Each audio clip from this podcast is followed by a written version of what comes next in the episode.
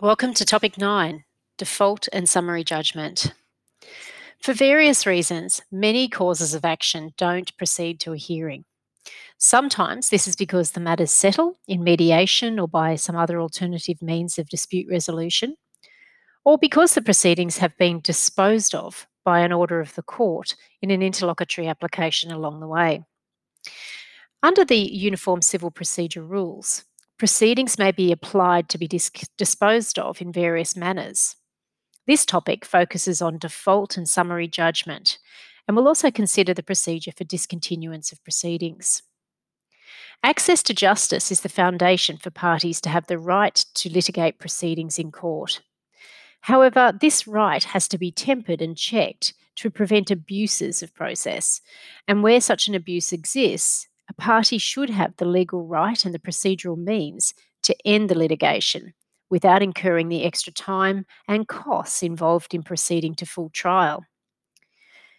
The following policies underpin the procedural law to ensure that overriding purpose is achieved whilst balancing a person's right to access to justice.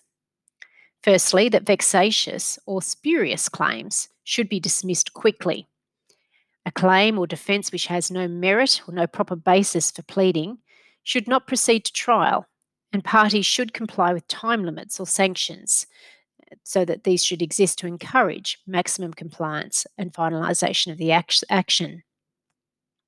It is for this reason that case management principles aim to have the parties plead and substantiate their cases early and clearly as soon as possible. In addition to discussing the conclusion of proceedings by default or summary judgment, this topic also discusses concluding an action by settlement. Settlement can happen at any stage, but more often than not, it happens late in litigation, sometimes right before the trial, or even during the trial. For an example, consider the primary proceedings of Aon Risk Services and Australian National University, where ANU settled with the insurers on the third day of the hearing, which was scheduled for a four week trial. The procedural rules incentivising settlement negotiations exist to help parties achieve this outcome.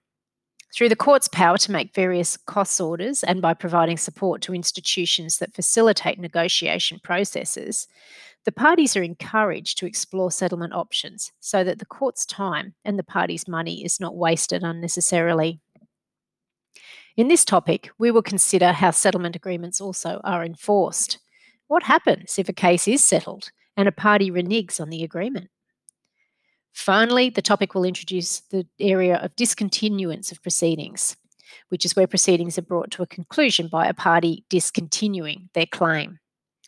In some circumstances, a discontinuance may be filed by the plaintiff, but sometimes discontinuances can be opposed by the defendants.